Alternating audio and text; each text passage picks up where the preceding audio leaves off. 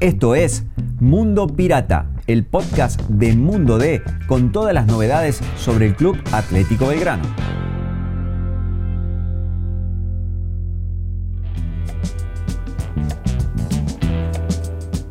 Hola a todos, soy Seba Rollero, estoy junto a Pablo Campo haciendo la segunda entrega del podcast de Belgrano en Mundo D. Esto es Mundo Pirata y con Pablo nos estamos mirando y se nos iluminan los ojos y empezamos a tener ganas de hablar del tema del que suponemos todos ustedes quieren saber, que es cuándo, cómo y en qué condiciones vuelven los hinchas de Belgrano a la cancha. Ayer, martes, el tema fue el anuncio de que a partir del 1 de octubre pueden volver los hinchas a los estadios.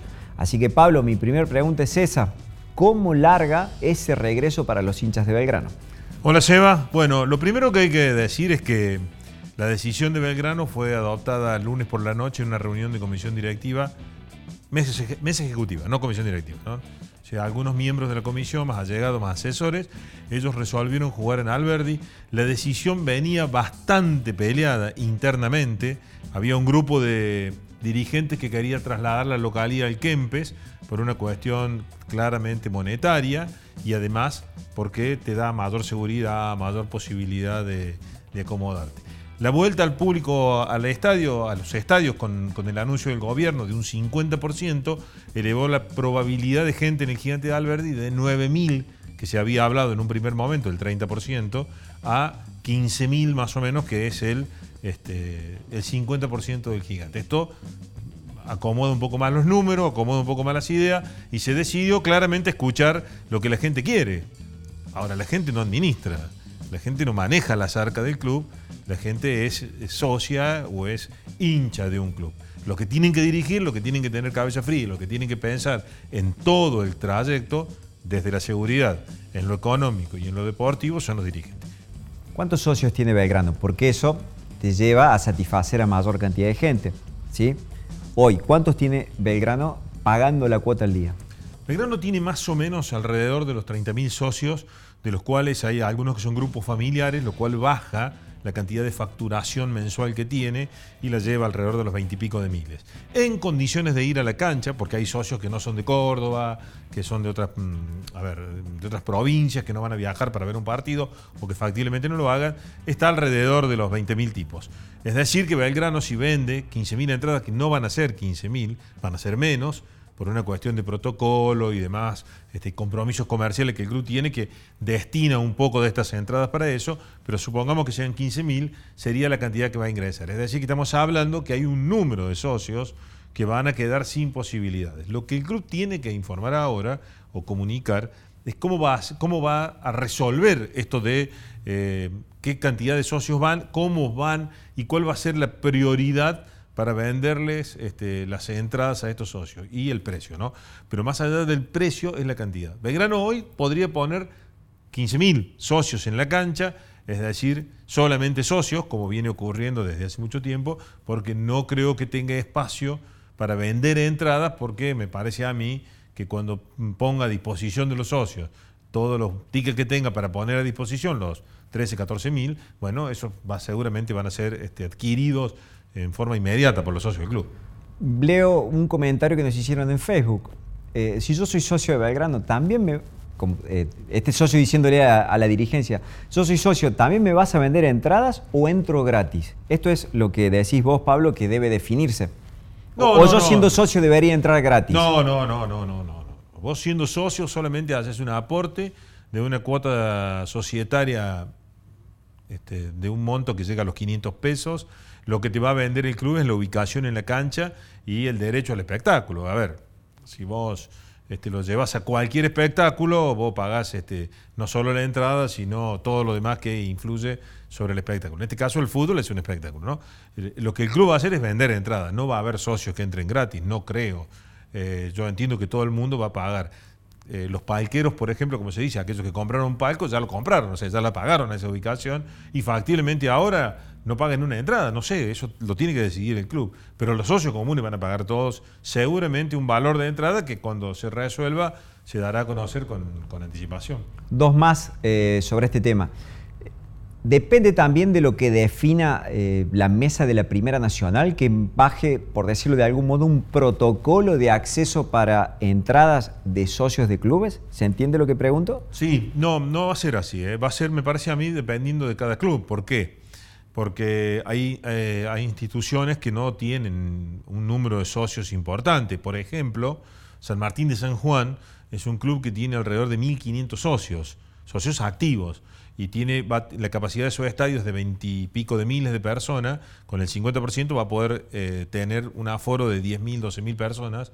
Eh, le sobra para darle a todos los socios ubicación y poner a la venta de entradas. Entonces, no hay un protocolo porque claramente, a ver, eh, Belgrano, Tigre, San Martín de Tucumán, son instituciones con una cantidad de socios que están por encima de la media normal de Riestra, de Brown, de el mismo Barracas.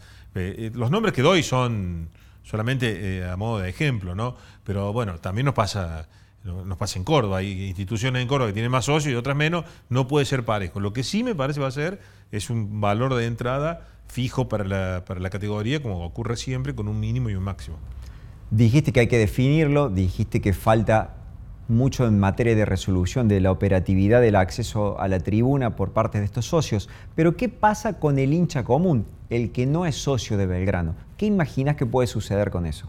Yo creo que no va a tener posibilidades de acceso, me da la sensación, eh, eh, siempre teniendo en cuenta la expectativa deportiva que hay, ¿no? Si nosotros hablamos que Belgrano tiene eh, entre cerca de 20.000 socios con posibilidades de ir a la cancha, eh, y vos vas a vender entre 14 y 15 mil ubicaciones y bueno, entonces prácticamente todo va a ser consumido por los socios. Si hay un remanente, si queda, podrían ponerse a la venta como se hacía en los partidos, donde hasta llegó a haber una modalidad de socio solidario que bueno, no, no terminó de, de funcionar y por eso bueno, quedó, quedó trunca esa idea, pero es más difícil que se produzca porque eh, eso no lo vas a saber prácticamente hasta el mismo día del partido. Entonces no sé si va a haber posibilidades de venta de entradas.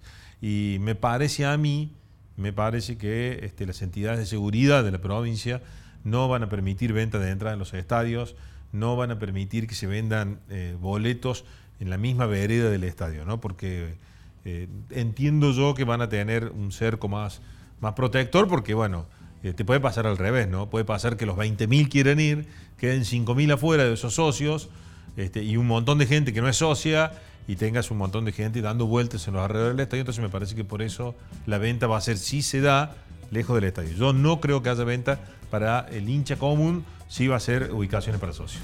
La vuelta es el viernes 1 de octubre ante Riestra en Alberdi. ¿Cabe alguna sanción para el club por lo acontecido en el partido con Almirante Brown? Y por favor recordar lo que sucedió y qué es lo que puede llegar a suceder a partir de ese incidente. El jueves de la semana pasada, el Tribunal de Disciplina de AFA le, corrió vista a Belgrano. El incidente fue eh, frente a Brown, último partido que jugó de local Belgrano, cuando uno de los eh, allegados, los este, famosos allegados, eh, amigos de algún dirigente, arrojó un proyectil, que en este caso era una petaquita de Ferne, que pegó contra, el contra la cabeza del médico de Walter Quintero, médico de Brown, le produjo una herida cortante de unos 5 centímetros y demás. Esto fue informado por el árbitro, eh, ahora Belgrano ya presentó su descargo y el Tribunal de Disciplina podría mañana sacar la sanción definitiva sobre este hecho. Aquí mm, pueden pasar un montón de cosas, ¿no? El Tribunal de Disciplina de AFA tiene un abanico amplísimo de resoluciones a tomar. Eh, podría ir desde una multa económica, valor de entradas, eh, pasando por suspensión de la cancha, pasando por prohibición de presencia de público, llegando a quita de puntos, o sea, es muy amplio el abanico de chances y posibilidades, porque lo que pasó aquí fue una agresión de hecho a un este, partícipe del espectáculo, que en este caso es el médico, porque entendamos que no, los partícipes no son solamente los jugadores, ¿no? son todo lo que rodea al espectáculo que está autorizado a estar dentro de la cancha. Eso incluye este, hasta una alcanza pelota. Todo ese, todo ese espectro va formando lo que va a ser la sanción. Además hay que sumarle de que no había posibilidades de que hubiera público. Como consecuencia directa, este allegado se suponía, de acuerdo a la teoría, de que tenía que ser alguien chequeado por la comisión directiva o por el propio club como que tenía un comportamiento aceptable para estar en este lugar de privilegio. Todo eso va a conformar este, o conforma el espectro de eh, la sanción de Belgrano. ¿Cuál va a ser la sanción? Y es difícil saber. Eh, hoy, con la medida tomada de, con el público en Alberdi, eh, a partir de la próxima fecha, uno entiende que los dirigentes deben tener un guiño de AFA donde dice que no va a haber una sanción sobre el estadio, sobre la presencia de gente. Uno entiende eso. Pero bueno, vamos a tener que eh, esperar un poco. Hablemos de ese escenario posible para ese partido con Riestra el viernes 1 de octubre. Belgrano hoy a esta hora está con esta situación, está sexto en la zona A, tiene 39 puntos, está a 10 de Brown, que es el líder, luego viene Tigre con 43, dos equipos con 42, que son San Martín de Tucumán y Quilmes, que son los eh, Tigres, San Martín y Quilmes son los que están en, este momento entrando al reducido, Gimnasia de Mendoza, el quinto que supera a Belgrano por 40. Luego de ver el partido con San Martín de Tucumán, lo que siempre hacemos acá en nuestro trabajo en el diario es ver los comentarios y las reacciones que tienen eh, el público en nuestras redes sociales ante los posteos de las notas. Y una de las preguntas que más se repitió es, ¿quién juega en Belgrano? Luego de ese 0 a 0 quedó la sensación de que Belgrano hizo la mitad del trabajo bien, que era más o menos anular a San Martín, pero que quedó lejísimos del arco de, uno de los protagonistas de la zona como para complicar. Y se centra la pregunta en Miño, por ejemplo, porque es un 10 eh, que a veces no parece estar jugando de 10. Pablo, has visto toda la campaña de Belgrano, has estado en la conformación del plantel. En esa dinámica y tratando de reducir lo más posible esta pregunta, ¿quién juega en Belgrano? ¿Qué podrías decirnos? A mí me da la sensación de que Belgrano todavía no termina de encontrar cómo jugar. ¿No? Esto es en líneas generales. Eh, porque si vas a jugar a segunda pelota, como se dice habitualmente, que es a ver, un juego parecido a lo que se veía en la época de Zielinski, es decir, dos puntas, lanzás la pelota larga, en el rebote haces una presión alta donde los volantes llegan a ayudar a los, a los atacantes a recuperar esa segunda pelota y a partir de allí generar un ataque.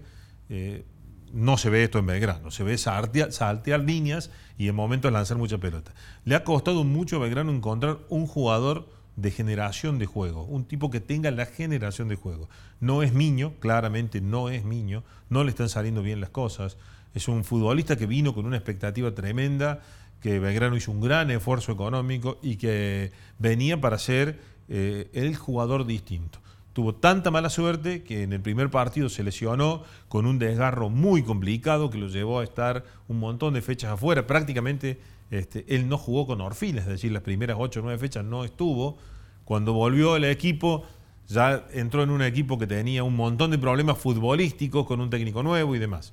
Le ha costado mucho. ¿Quién es el tipo que puede hacer esa diferencia? Claramente, en Belgrano, hoy por hoy es uno solo que se llama Bruno Zapelli.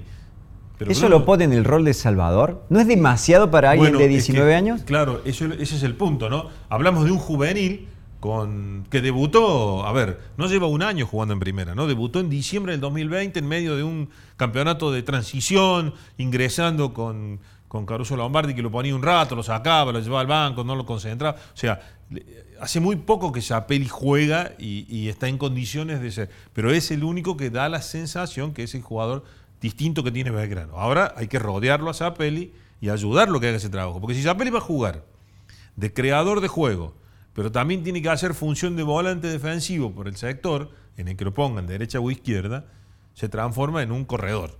Y cuando los tipos corren mucho, este, empiezan a cansarse, pensar poco y jugar poco. A mí me parece que es el único que tiene esas condiciones. Al mismo tiempo, no sé si está en el punto justo para transformarse en la manija de Belgrano. En lo futbolístico me parece que pasa un poco por ahí. Belgrano necesita que los jugadores de más experiencia, sus dos atacantes, eh, el, segundo volante, los, este, extremos, lo ayuden un poco más a este equipo a jugar. Eh, y después, bueno, por supuesto, hay que tener seguramente un poco más de audacia en algunos partidos, con Tucumán no la hubo, para ir al frente definitivamente, pensando en que en algún momento eh, aquella famosa frase de la campaña, Belgrano va a ser protagonista en todos lados, lo plasme en cancha, ¿no? O sea, ser protagonista es eh, tomar decisiones eh, que te hacen tal, ¿no? que te hacen protagonista. O sea, si no, no lo vas a hacer. En el papel este, podés ser protagonista por tu ubicación en la tabla, por tu historia, por tu jerarquía, por tus individualidades. Pero si en la cancha no tomas esa bandera de protagonismo, no, te va, te va a costar mucho serlo. Cerramos este segundo envío del podcast de Belgrano con esta pregunta. Hablas cotidianamente con integrantes del plantel de Belgrano. ¿Cuál es la sensación ante esta recta final? Urgencia, optimismo, puse dos sensaciones antagónicas. ¿Hay algo en el medio también? ¿Qué nos contas? A mí me dio la sensación de que Belgrano entendió el lunes de que no tenía que perder. Y cuando digo el lunes me refiero al partido con San Martín de Tucumán. ¿Por qué? Belgrano no le ha ganado no ha podido en esta segunda parte, o desde la llegada de Guillermo Farre, ganarle a los equipos protagonistas del campeonato. O sea, no le pudo ganar a Tigre, empató de visitante. Eh, no le pudo ganar a San Martín de Tucumán, empató de visitante. No le ha podido, bueno, con Quilmes este, le ganó en condición de visitante, pero este, le falta jugar ahora en la segunda fecha. Perdió con Agropecuario, perdió con Atlanta, perdió con Gimnasia de Mendoza. Entonces, necesita en ese punto intermedio acomodarse. La sensación que yo tengo es que mientras el campeonato te dé chances, todo el mundo tiene esperanzas. Lo último que se pierde, sabía decir mi abuela, es la esperanza. Y a Belgrano le pasa eso. El campeonato en lo numérico te da chances. Después, este, en la cancha vos tenés que generarte la chance, que es lo que hablábamos hace un ratito, ¿no? Si no sos protagonista, si no la generas vos, y es difícil que la chance te llegue. O sea, no, vas a atropellar una oportunidad. Me parece que no va a pasar en el fútbol.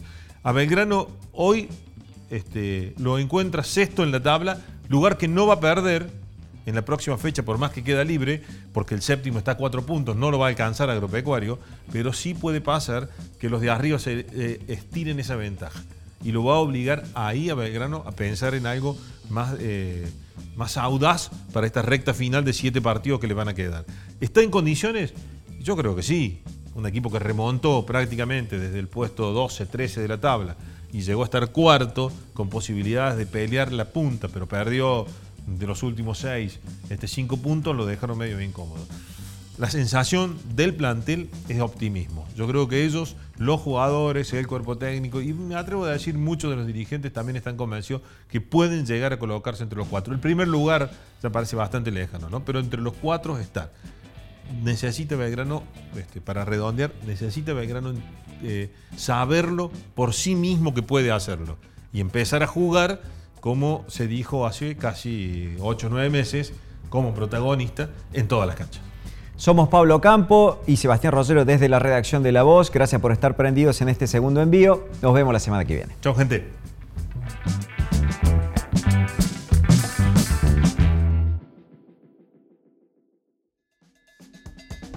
Te invitamos a visitar mundode.com.ar para estar al día con todas las noticias sobre el pirata. Nos encontramos de nuevo la semana que viene.